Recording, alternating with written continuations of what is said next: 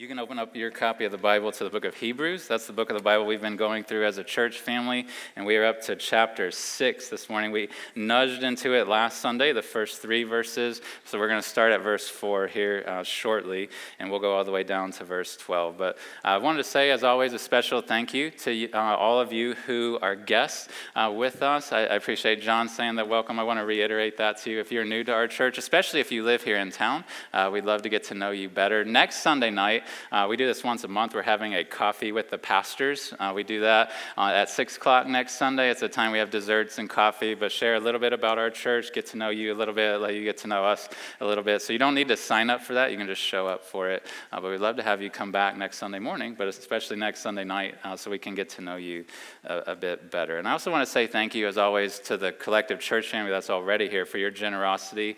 Uh, every week I'm reminded of how thankful I am that you take from what the Lord has given to you, what He's entrusted to you as an individual or as a family, that you give some of those funds to our common fund as a church to use to support our pastors, to fund our missionaries, to fund our ministries here as a church. And so I want to say a special thank you uh, to you as well. All right. Uh, so we come to this text today, and I, I, was thinking about this a lot this week, uh, obviously, but I, I was thinking about this in particular, and this may surprise some to hear. But Satan loves to preach. And Satan loves to preach to God's people. And even more than that, this may even be more surprising to hear Satan loves to preach to God's people from God's word. He loves to do it. He's done it from the very beginning. From the first words that God spoke to human beings, Satan latched onto those things and would speak them back, and, but he would twist them. And it, he knows, Satan knows, our great enemy knows, if his tempting doesn't work, that his teaching might. That if, if he can, and if he can teach us by using the very word of God to run counter to God's will, to disobey God, to defy God, he has pulled off the ultimate coup, right? He's, he's capitalizing on our trust in the word of God and our interest in it. And if he can speak to us through those words, but misapply them or twist them, uh, then he has won in a sense. And so Satan loves to preach to us, and he loves to preach to us even from this very passage that we're going to step foot into this morning. There's a pastor uh, from the last century, which feels weird to say now, but we're 22 years into this one. So uh, he lived in the last century, preached in the last century over in Great Britain. His name was Dr. Martyn Lloyd-Jones. And deep into his ministry, he said this, referencing at least part of the text we're going to look at this morning. This is what he said as a, a pastor much more seasoned and influential than I. He said this. I can definitely say, after some 35 years of pastoral experience, that there are no passages in the whole of Scripture which have more frequently troubled people and caused them soul agony than the passage in Hebrews 6 4 through 8, and the corresponding passage in Hebrews 10 26 through 29. Large numbers of Christians are held in bondage by Satan, owing to a misunderstanding of these particular statements.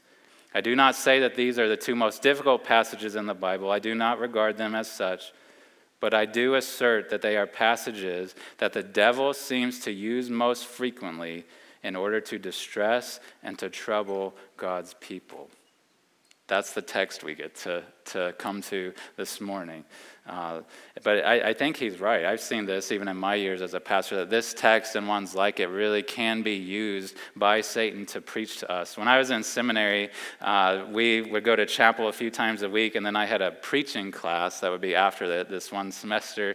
And sometimes we would talk about the sermon that was given at that chapel. And uh, there was this one I, I, don't even remember the message, to be honest, but I remember all of us were very impressed by the preacher who had just preached, and we were talking about it in class. And our seminary professor said this not that he was trying to throw cold water on it, but he said, Oh, like that is brother so and so's sugar stick.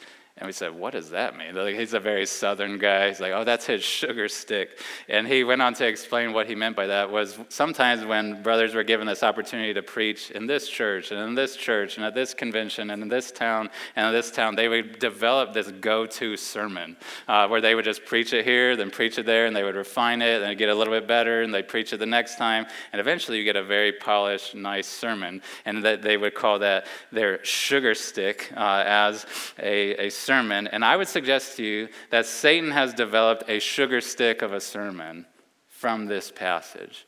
He has been preaching it for a few thousand years now. Uh, countless more times than I have preached. He has refined it. He's developed the ability to preach it to us in ways that are very effective and misleading, distracting, depressing. Uh, he can twist it and does twist it. And so, as we come to this text this morning, I want us to do it with sobriety, with attentiveness, to know even as I seek to preach it to you, that Satan's going to be trying to preach a rival sermon simultaneously. And later today, he's going to try to preach a different sermon to you about this text. He's going to seek to twist it. And so I'm going to read this passage here in just a moment. But if you haven't been with us, I want to give some quick notes of kind of where we are in the Bible and uh, as we launch into this text today. But this was a letter, uh, it's kind of like a written sermon, but it was a letter written to a group of early Christians who, by all accounts, seemed to have a Jewish heritage. That's why it's called Hebrews. And what the author addresses again and again, he's going to do it in today's text, is he's addressing the temptation that they were experiencing as early Jewish Christians. Uh, their temptations to what would be called apostasy to apostatize. That just means that they were being tempted to, not just, is a significant thing, but to walk away from Christ, to denounce him, to reject him ultimately and finally. Their temptation they were facing wasn't maybe what ours most commonly are things like greed, lust, uh, fame, promiscuity, those sorts of things. Their temptation that they were facing was apostasy. And he's given them a couple warnings in this letter already, and he's going to ratchet it up in this text today. He's going to do it more in the letter that follows, but this text, he's given a few warnings, but now he's going to ratchet up the intensity of what he says and how he says it. And this text, you're going to hear in a moment, especially the first half of it, it is a staggering text. Like, if you haven't prepped yourself in reading it, it is a weighty, staggering text. I think it was meant to make us sit up. It was meant to perk up the ears of people maybe who had fallen asleep when they were reading this at church. Like it was something to grab our attention on purpose. There's powerful, significant language, and it, it calls for us to have the utmost seriousness and sincerity as we approach it today. And so I'm going to uh, read this to us of Hebrews 6. I'm going to start at verse 4, and we're going to go down to verse 12. And uh, even as Satan might seek to preach a different sermon to you, I want us to be sensitive to the Spirit's sermon from this text. He's the one that inspired it, He's the one that will help us understand it and apply it. And so I'm going to read this for us.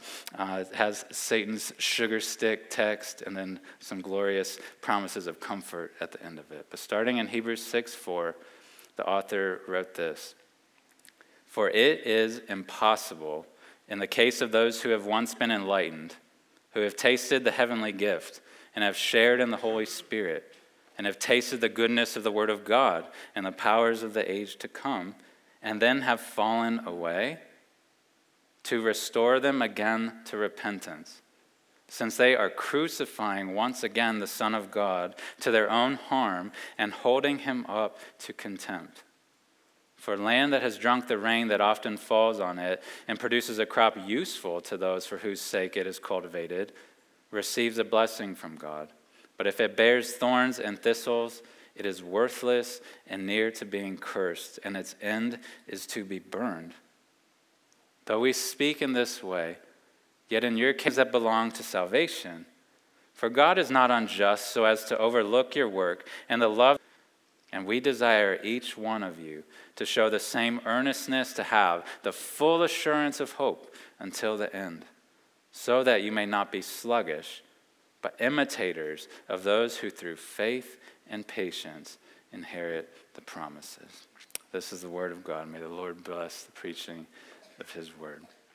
I would note as we enter into this text, just real briefly, it has three sections to it. It has a warning, the first verses four through six. It has an illustration in the middle of it, verses seven through eight, that unfortunately we're not going to get to spend much time in. Uh, but then it has at the end of it, verses nine through 12, it has words of comfort. So there's warning, illustration, and comfort. And so I want to start by suggesting to you how I think the enemy preaches his sugar stick. especially from these first few verses, the things that he would point you to, the things he, ways he would try to use these first few verses. How does he try to preach it to us? And we'll spend much more time on what does it actually mean? What, how would the Spirit preach it to us? But I want you to be alert to how the enemy could preach this text to you. Maybe how he has already in the past maybe how he is even in the privacy of your mind right now. I want you to be aware of how he seeks to preach this passage. The first strategy I think that he has, maybe a first point of his sermon, would have something to do with him misinforming us about salvation. Uh, he tries to misinform us. Satan loves to use this text, especially the first few verses, to try to persuade us of something that is false, and that is this that Christians can lose their salvation. Satan will try to, t- he will tempt us to believe that. And he will point to the very word of God here to try to say, Your salvation, Christian, can be lost. Like you who are saved, you who are forgiven, that can be lost. That's what he tries to say to us through this text. But I would suggest to you to read this text carefully. And if you do, you will see no such thing, right? That, that may be inferred from this passage.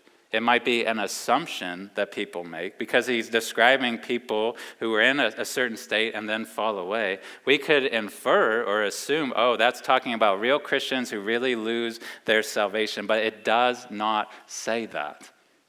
Right? It, it doesn't teach that. In fact, there are countless other texts, uh, several that are very clear, that teach the exact opposite of that. That teach that those whom God has saved will stay saved those who God has elected, those who He elects, He calls, and then He justifies, and He glorifies. It's this unbroken chain that always ends in salvation. It's not that salvation is given and then revoked, that does not happen. And the scriptures are clear about this. Jesus said that no one can snatch people out of the Father's hand, right? So Satan would try to start by misinforming us with this idea that we could lose our salvation. But if you've ever gone down that road of thought, you know that doesn't just stay an abstract idea out there, right? If you believe that salvation can be lost, it is not it does not take long for you to start if you have a sensitive heart to start to think, could that happen to me? Like, has that happened to me? Will that happen to me in the future? And this is where Satan turns a few more screw, turns the screwdriver a bit more, turns the drill up a bit more. If he can get us to believe the idea that salvation can be lost, it's not just that he wants us to misunderstand something, Satan wants to terrify us. He wants us to live with dread, with fear, with terror before God rather than joy. And if Satan was preaching this text, or when Satan preaches this text, he doesn't just want it to lay, stay as an abstract idea. He wants you to start to feel like this could be me. Like this could happen to me. And he, if Satan was preaching this sermon, I think he would latch on very significantly to verse 4 and one word in particular, the word impossible. Right? He would say that word again and again. If you did a word count of his sermon that he preaches on this, that word would be the most frequent one. That it is impossible, he would say, you who've lost your salvation. That's what he would say. It was impossible for you to be restored to salvation. You can't come back. You have left and the doors have been locked. There is no return for you. That is what Satan would love to do. And some of you, I think, have probably lived with this dread in your soul. Maybe you even are right now. You come to texts like this or similar ones in the Bible and you think, this has happened to me. Like I am damned forever. Like I have been rejected by God. I've committed the sin that cannot be forgiven. And Satan delights to keep turning the screws in with you on that. Keep pointing you back to the word impossible. Impossible. It is impossible for you to res- regain the salvation that you have lost. That is what Satan would say to you. That is what Martyn Lloyd-Jones, I think, was speaking about when he talked about the soul agony that people can feel from this text, or ones like it. The, the bondage that they feel, the distress, the trouble that they feel from this passage. But there's another angle that Satan takes with this text that he may try to use with some of us that we may be less perceptive of. I would say some of us, when we read this, we in our theological uh, like uh, suaveness and depth, we, we think, oh, Satan, like I know what you're trying to do. I know salvation cannot be lost. Like, I know I'm saved. I know I am born again. And we can then say to ourselves, this text is not for me.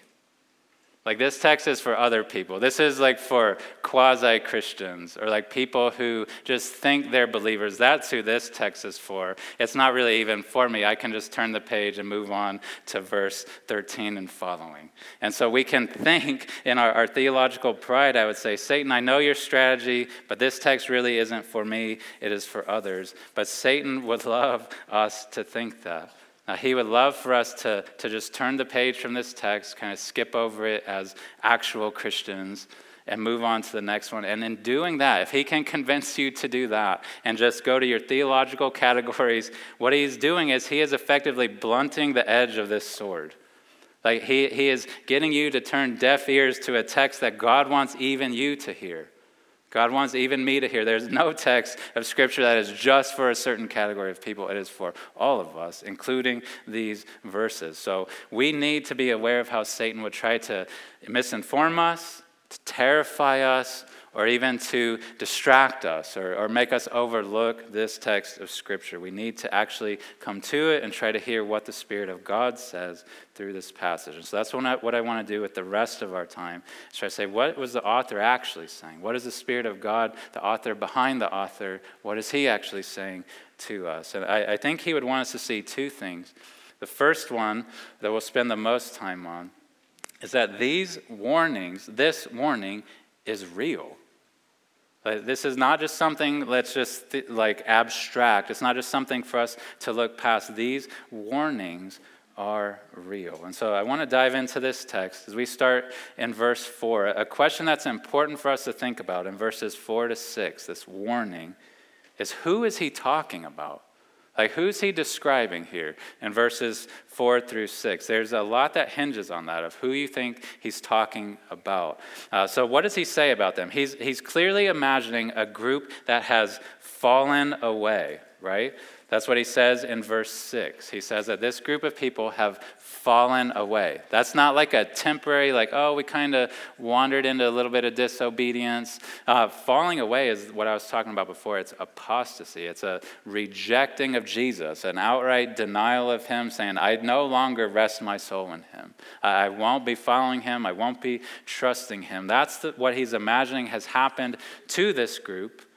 But there's many other things he says leading up to that that are statements about them to clarify who they are, right? Who are these people he's imagining have fallen away? And the question is, and we'll look at the things he says is, are the descriptors in verses 4 and 5 are those talking about what one commentator would call almost Christians or are they talking about actual Christians?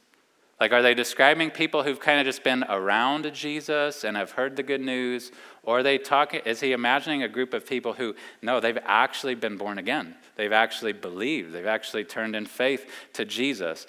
Uh, most people, many people, I would say, as you read it, think that he's talking about almost Christians.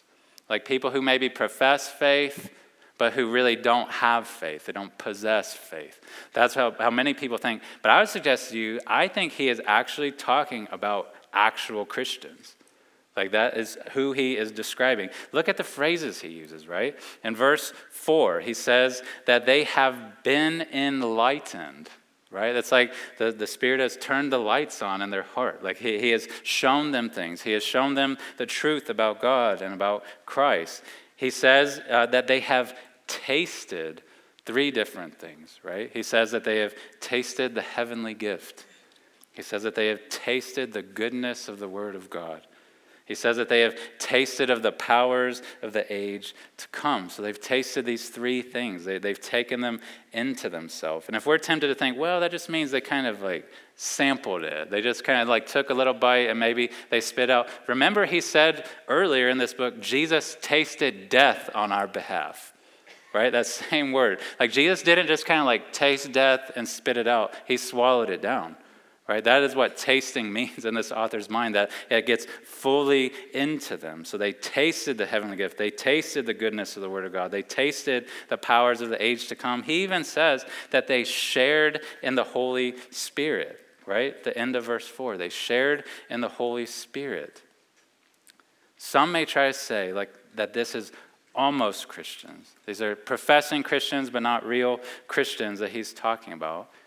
And they would base that on, saying that, you know, none of those things are 100% guarantees, like certainties. That is an unquestionable trait of a person of God. But he is stacking up a bunch of traits that sound very much like Christians, right? And I think sometimes we read texts like this. Some of us may be more guilty of this than others. We read texts like this sometimes coming from our systematic theology lens, like, oh, I know all these other things from the Bible, and so I'm going to read this in light of those. I know that all the elect will ultimately be saved. I, I, so I know he couldn't actually mean these are Christians. That there's no way that could be. And we come with our systematic theology glasses on instead of just reading the passage in its immediate context. These, these things are clear descriptions of actual Christians. I think if you gave a child this and said, read this, who is this talking about? They would say, it's talking about Christians. Like it's talking about people who have been enlightened, who've learned who Jesus is, who've tasted down the Word of God, who've shared in the Holy Spirit. I think he is talking about actual Christians here. That doesn't mean there aren't professing Christians who aren't actual. There are. There are people who profess Christ that don't possess Christ. But I don't think that's who he's talking about here. I think he is talking about actual born again Christians. Even in verse uh, 6, he talks about these people who've fallen away, and what does he say is impossible?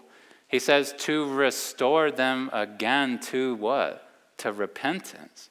Like, so this group has been repentant. Like, it's not just they've kind of been around, it's that they actually were repentant. They, they had turned in confession and faith towards Christ. And a, a convincing point to me that I think he's actually talking about actual Christians is he's writing this to people he thinks are actual Christians right? Verse 9 and 10, he's going to affirm to them essentially, like, I think you all are born again. Like, I think you really do know the Lord. Like, and so uh, he's describing a group of actual Christians to a group of actual Christians. Right? That, but he's imagining something happening to them of this true group of real Christians falling away, apostatizing, walking away from Christ. So the question would be why? Like, what's the intended effect of that? If he's talking about group of real Christians who fall away and cannot be restored to repentance, what is the point of that? What is he trying to effect? I would suggest to you very simply that what he is trying to accomplish and what the Spirit of God is trying to accomplish with this warning is he's trying to fuel their perseverance in the faith. Very simply, straightforward reading of this text, he's trying to get them to persevere in the faith, to not fall away. That's what he's trying to do, is saying, you must press on in faith. Like you must complete the race in faith. You must persevere. And he wants them to know if you abandon Christ, you will be damned. Like if you walk away from him, you reject him, you turn away from him, you will be cursed. Like you will receive eternal judgment. He is saying that very clearly that if people fall away from Christ, they will be cursed. They will be condemned by God. Using that illustration language of the, the land and the, the fruit and the thorns and thistles, he's saying if you walk away from Christ, you, like that ground that is cursed, will be burned. Like he's wanting them to see the stakes are high. Like you must not fall away from Jesus. No matter what is tempting you to do it, you must not fall away from him. But I think what we do sometimes with this text, or similar ones to it, where it talks about judgment that ultimately comes upon people, as we turn texts like this into a test of the genuineness of our faith, that's how we use a text like this, rather than a prod to get us to persevere. And what I mean by that is this we, when we come to a text like this, we kind of step back and we think, okay, I know the Bible says that all Christians will persevere. Like, I know that it says that. I know that it teaches that, and it does. Like, and so we, we start with that and we say, so if, if a person falls away, if they, they reject Christ, it means they never really possessed him in the first place. It, it means they never really, uh, that they never really followed him truly in the first place. That's what we think next. And there are texts that teach that. Read First John. But that, it, this text are, is not those texts.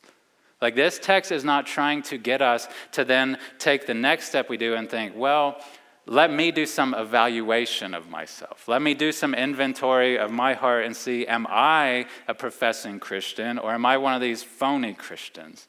Am I someone who really does love the Lord and follow Him, or am I a fake Christian? I don't think that is what this text is trying to do. It's not trying to turn us inward on ourselves in introspection and just scrutinize and evaluate. Very matter of factly, it's calling us to persevere in the faith.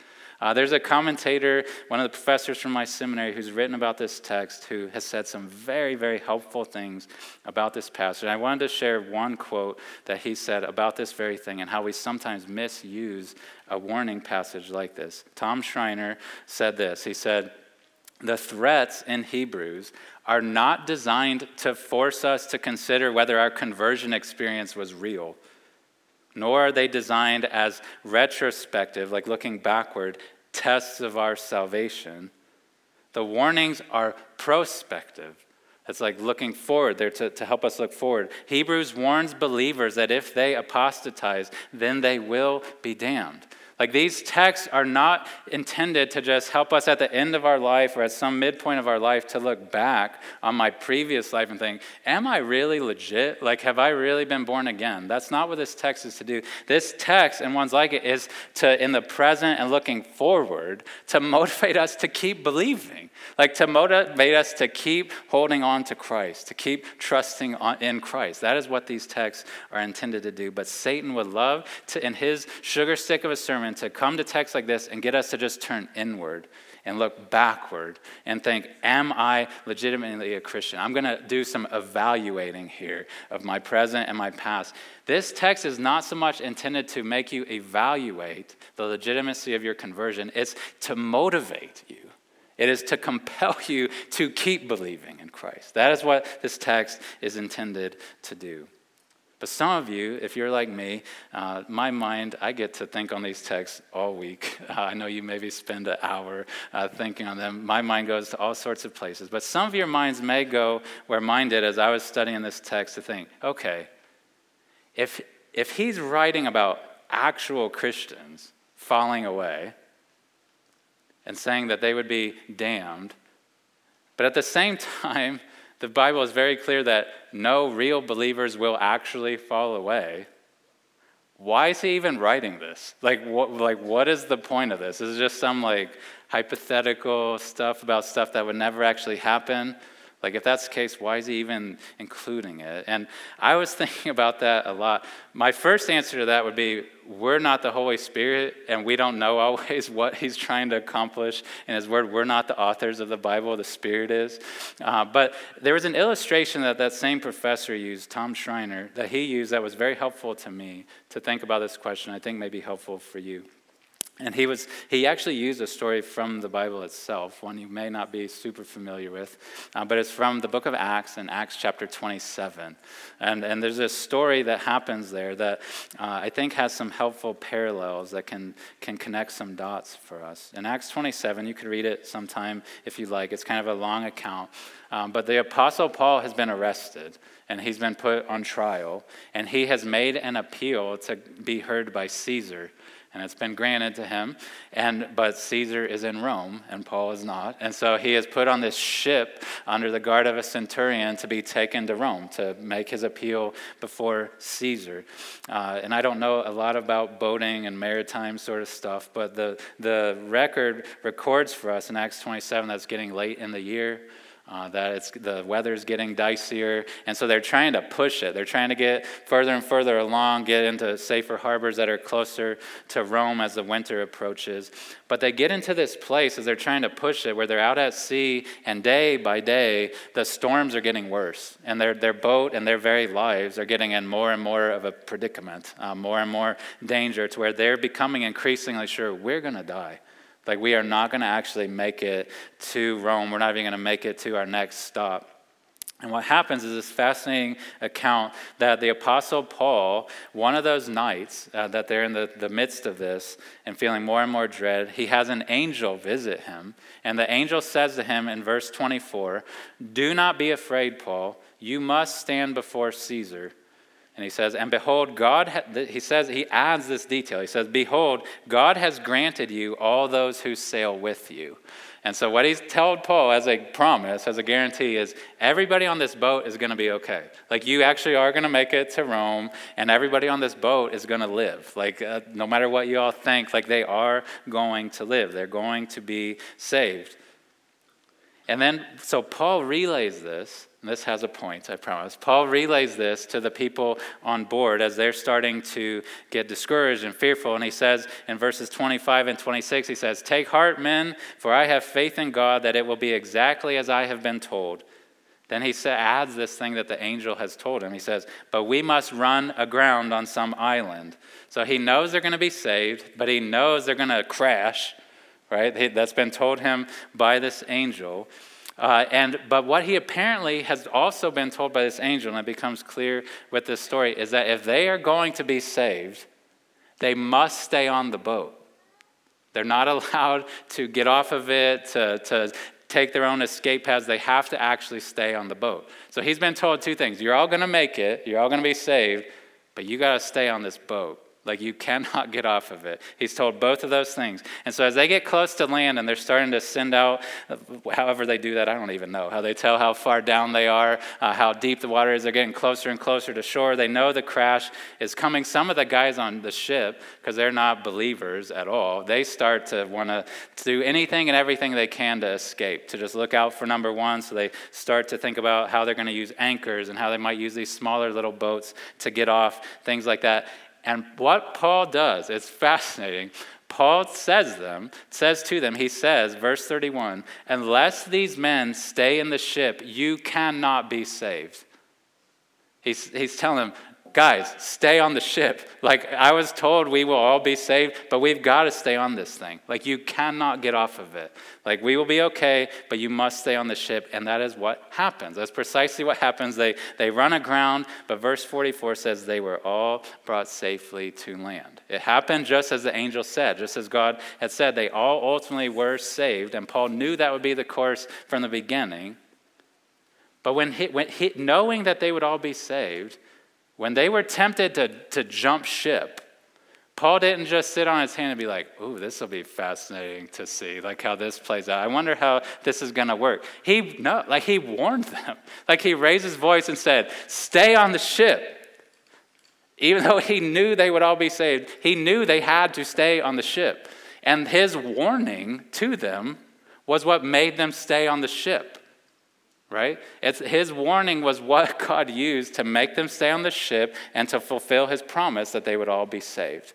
And so it was certain that they would be saved, but it was also necessary that they stay on the ship. And Paul warns them as much, right? And so the warning was the means by which God kept and saved his people, right? That we're going to be saved all along, but the warning was part of how he kept them. And the same is true for us with our salvation. Every person who is saved, every person who's been called by God and who's united with Christ, will be saved in the end, right? We will all make it to shore of heaven, right? But we must stay on the ship, right? It's a certainty we'll make it, but we have to stay on the ship of Christ. Like we cannot go to our own little lifeboats or create our own mechanisms. If we do that, if we were to do that, we would not be saved right? We would be crucifying Christ again. We'd be rejecting him. We have to stay on the ship. And warnings like what we see in Hebrews 6 are part of what God uses to make us stay on the ship, to remind us, man, if I jump ship here, I am toast. If I reject Christ, I am damned. If I turn away from him, I am cursed. And these warnings remind us stay on the ship of Christ. Like your salvation is guaranteed, you have to stay on the ship. So that's what these warnings do, and they call us to persevere. That's the main point I would, I would give you from that part of the text that, that these warnings are real.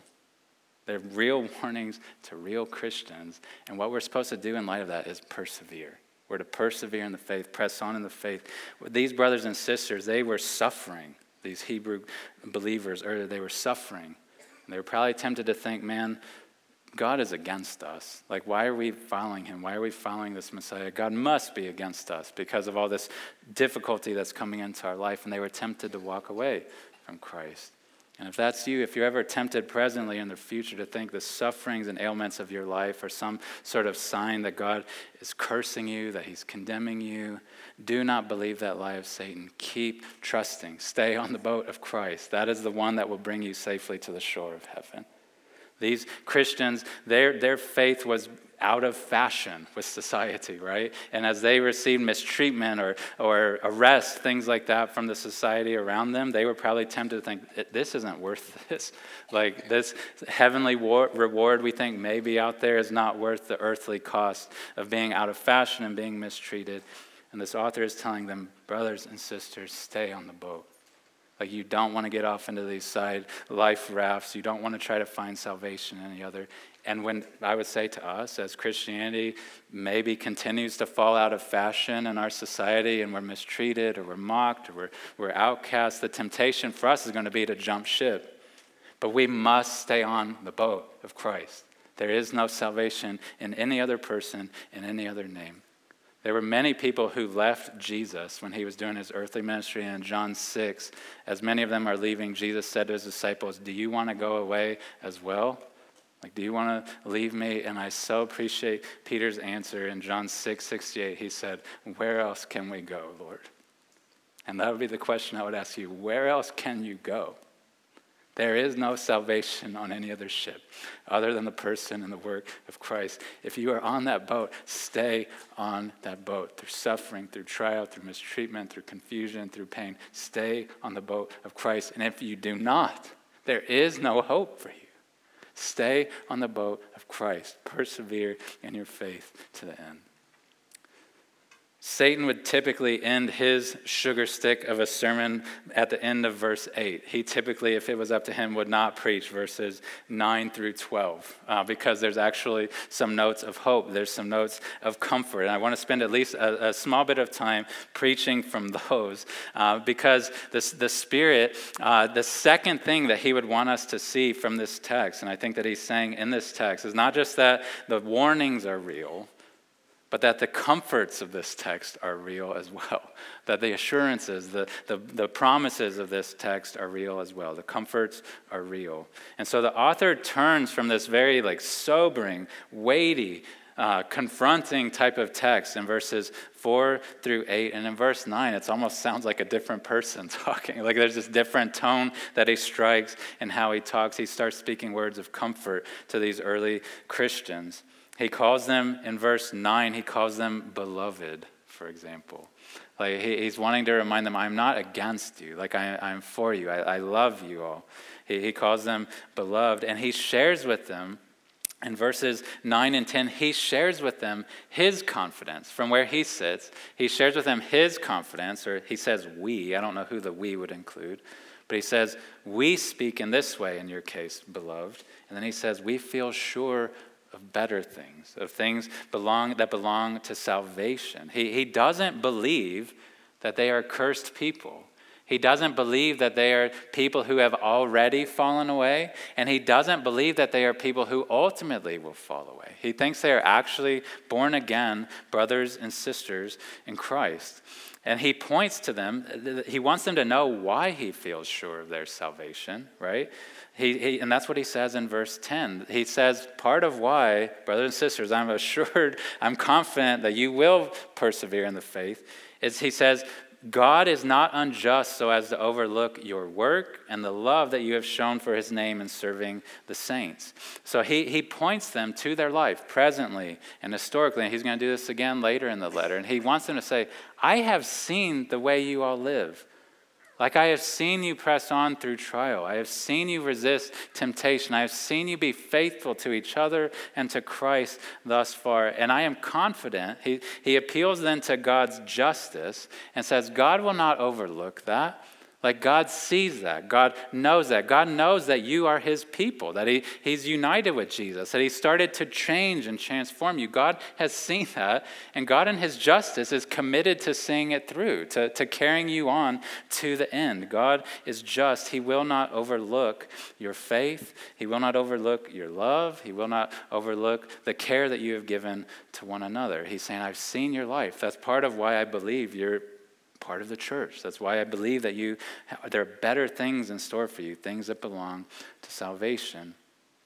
And what we, what we can note in that is that our obedience, our, our faithfulness to God in real life can serve as confirmation of our assurance right? He's assured that they are born again. He wants them to grow in their assurance. He wants them to grow in their confidence. We really are united with Christ. Like He really is present among us by His Spirit. He wants them to grow in that. And the way that they can grow in that is by having this zeal for godliness, this zeal, this, he calls it an earnestness to have the full assurance of hope until the end that he wants them to have assurance. He doesn't want them to live in just dread and angst and fear and terror. He wants them to have confidence. He wants them to have assurance. And he says the path to that is not through sluggishness and disobedience and laziness. The way to grow in your assurance is actually to lean in and live for Christ actively, to engage Christ, to engage his people, to, to sacrifice for him. And as you do those things, your assurance can grow. I want to say, as an aside, just because I think this could be an encouragement, a word of application from verse 10 that I meant to say a few moments ago. When he says that God's not unjust so as to overlook your work and the love that you've shown for his name in serving the saints, I want you to sit on that and think on that a little bit, each and every one of you who's a follower of Jesus, and to know that in this world that currently is always clamoring to give you a platform or think you need to be seen by everybody and be out in the public eye or your godliness means nothing, your efforts mean nothing, to know in the privacy of your home, God sees you. In the privacy of your mind, God sees you. In your conversations one on one with people where you're appealing to them on behalf of Christ, God sees you. You don't have to be seen by the world and celebrated by the world to know that you're bearing fruit and that God is pleased with you. He is pleased in the privacy of things that you do, in the privacy of your mind, in the privacy of your home, your, your life, in the privacy of, of these classrooms or the, the life groups that you're part of. God sees. He knows what you are doing. You do not need a platform to project your good work works out to the world. God sees you. He is pleased with how you are living your life if you are following after his son. But he wants them to grow in assurance. He want, and he knows that the, the path to grow in assurance is obedience. The more we live obediently to Christ, the more faithfully we live to him, the more we grow in our assurance. And it, good works that we do are they're confirmational aren't they? They're, they're confirming things. They're things that help us see there's legitimacy to this. The spirit of god really is at work but if, if Satan was tasked with preaching my whole text today, if he had to preach verses 9 through 12 as well, I think what Satan would try to do in our minds and hearts is he would take these categories and the, these real ideas that obedience can increase assurance. And what he would try to do is he would try to confuse in our minds and hearts the categories of God's acceptance of us and our assurance. He, and this is what I mean when I say that he would try to confuse these things. Those are different things. God's acceptance of us, God's approval of us, is objective and true and permanent, right? Our assurance is not. It will, it will ebb and flow. It will rise and fall with life at times. There, there's a, a subjectivity to it.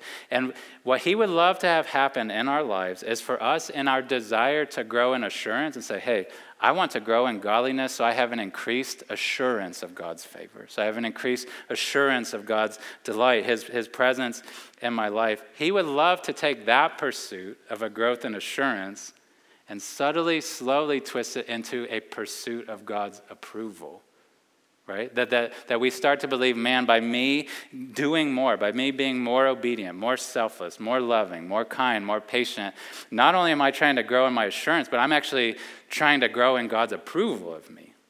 And that is a rat race you do not want to run. Like where you are trying to, to gain the approval of God, not just trying to grow in your assurance of God's approval. But Satan would love for us to go down that road. He would love for us to, in our pursuit of assurance, to begin to slowly pursue the approval and the acceptance of God, something we can never accomplish. But He would love to make us try. But, and I think Satan, if he was to preach this text, he would end partway through verse 12. I don't think he would even include the last glorious phrases of this text. I think he would love to, to teach us, you know, you need to be zealous to grow in assurance. Like you need to be growing in assurance, so do good works, live well for Christ. You'll grow in assurance. He would love for us to, to try to do that and twist that towards a pursuit of acceptance. But the end of verse 12 helps us see that that idea that we could ever actually pursue and grow God's approval of us, it doesn't work. that, that, that could never actually happen. That's something, it's a fool's errand we can never do. Look, look at how this text ends. The Spirit of God would preach this text right up to the very end of it. He tells them in their zeal to grow in assurance, that in their increase of faithfulness, and their pursuit of the assurance of hope, he says, verse 12, that they should not be sluggish, that they won't be sluggish if they're pursuing that assurance. But then he says what they should be.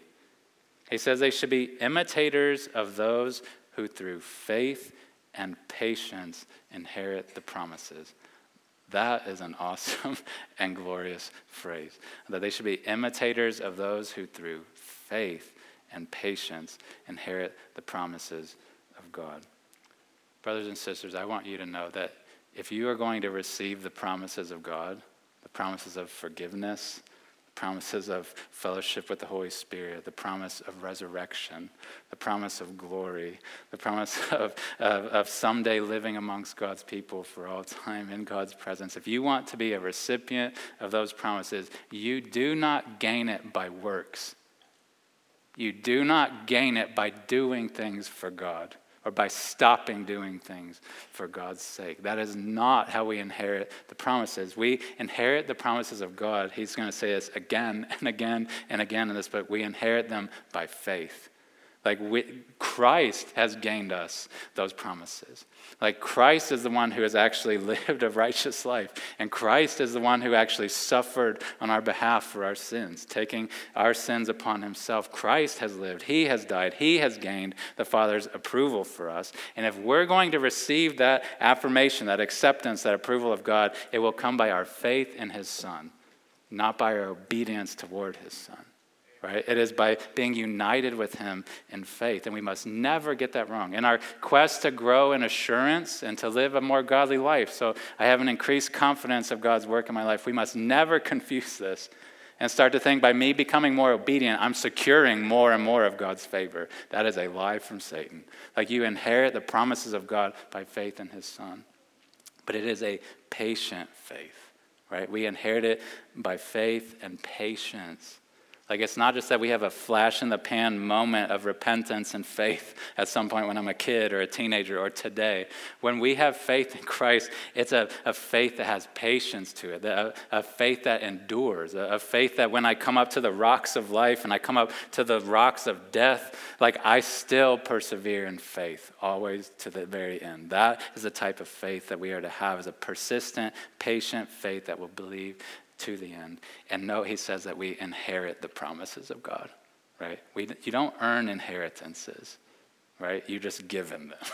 Uh, we inherit the promises of God. We're granted them by our Heavenly Father, not because of anything we've done to impress Him, but because of what Christ has done for us. And so may we never let Satan twist a text like this, this pursuit of assurance, and let him turn it into a pursuit of approval that, that cannot happen, that must not be pursued by us. So if these comforts are real of this text, the, the application of it would just be if the first point was to persevere, the application of this would be to rest. Like this, this text can induce such fear and terror and anxiety in people. It has done it in my life when I was younger. This text and others have induced fear, panic, dread, this existential angst in me. But this bottom half of this text is intended to call us to rest in what Christ has done for us. Even as we seek to persevere in faith, may we never get into this rat race of trying to gain God's approval, but rest in the approval that Christ has already gained. That is what the Christian life is about a, a faith and a patience that will lead to the inheriting the promises. I want to end with this quote from a professor named Craig Koester. This is a just short summary. He said that the warning disturbs while the promise gives assurance, but they serve the same end, which is that listeners might persevere in faith. And that is what I hope both parts of this text do in your heart is that they motivate you to persevere in your faith to Christ. That both the warning is used that way and these words of comfort are used that way to help you individually and us collectively to persevere in our faith to the end. Let me pray for us. I'm going to invite the worship team to come forward. We're going to sing a closing song.